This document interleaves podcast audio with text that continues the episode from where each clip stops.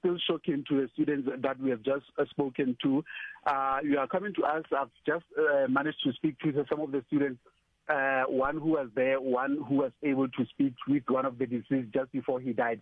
Well, what they are relating is that uh, uh, they are still traumatized and shocked about the incident. Uh, but from what, what they have related is that uh, on the third day that the incident happened, that on the early hours of yesterday, they had a party, and later on uh, in the late hours, they were just sitting in one of the the rooms.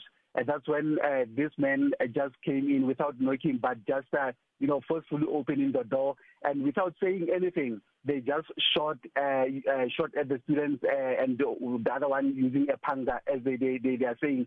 So that is the, the situation as it, as, it is for now. And uh, just before we left we managed to speak to go to went back to the uh, University of the Free State uh, uh, UOF's campus where uh, one of the the, the SRC uh, president told us that uh, apparently the third student uh, they just got an information that the, third student has just died in the hospital, and I've just managed to phone the police just to confirm with them. But I'm still waiting for the police to give uh, confirmation if whether it's indeed the third student who was critical in the hospital, if it's if that's the case that he has succumbed to the injuries.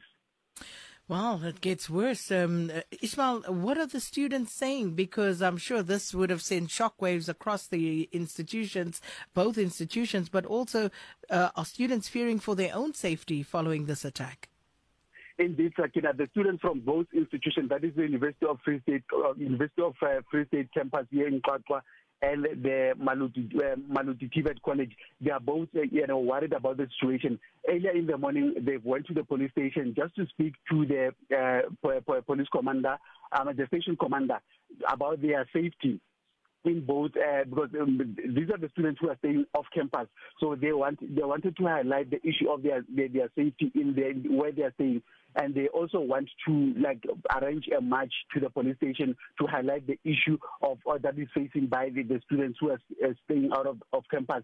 And they also want to uh, probably tomorrow but because of it's a holiday they wanted to hold to hold a candlelight memorial for those who died over this tragic incident Oh, Ishmael, we'll leave it there for now. Thank you so much, our reporter Ishmael Modiba, who's in the Free State there, and of course, uh, telling us that he's going to follow up with the police. Can confirm that one more student has unfortunately uh, succumbed to injuries as a result of the attack on students from the University of the Free State and uh, Maluti TVET College, and three of the students have now died.